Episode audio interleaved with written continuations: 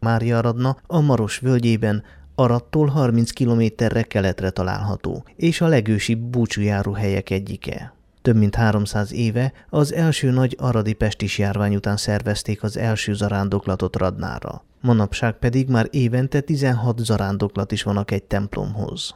Reinholz András, Mária Radnai plébános. Ha összehasonlítjuk Mária Radnát Csíksomjóval, akkor azt mondhatnánk, hogy Mária Radnár nem csak egy nemzet, hanem sok nemzet érkezik, nem csak az egyházmegye területéről, hanem nagyon sokan jönnek Magyarországról, Ausztriából, Németországból. Mária Radnán 1520 körül emelték az első kápolnát, a mostani templom építését pedig 1767-ben fejezték be. Ennek a helynek van egy különös varázsa. Mindenki azt találja itt meg Radnán, amit szeret, amit keres. A jelenlegi templom helyén álló kápolnából származó, ma az oltárban látható Mária képnek csodatevő erőt tulajdonítanak. A legenda szerint 1695-ben, amikor a törökök felgyújtották az akkori kápolnát, a szent kép sértetlenül került ki az üszkös romok közül.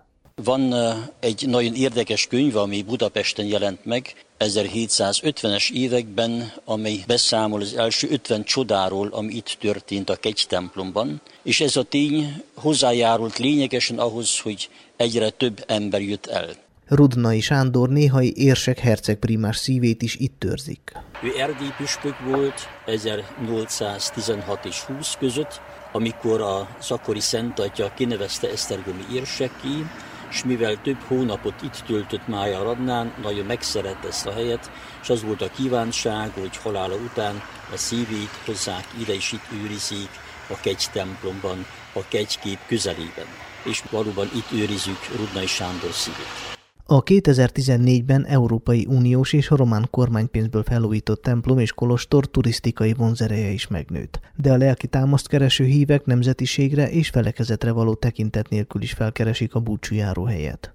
Egész évben jönnek el hozzánk ortodox hívek is, nem csak innen Radnáról, hanem Lipáról is átjönnek, mivel három nyelven tartjuk minden vasárnap a Szent Misét, ezért ők is megértik, és szeretettel jönnek ide, mert itt le lehet ülni a templomba.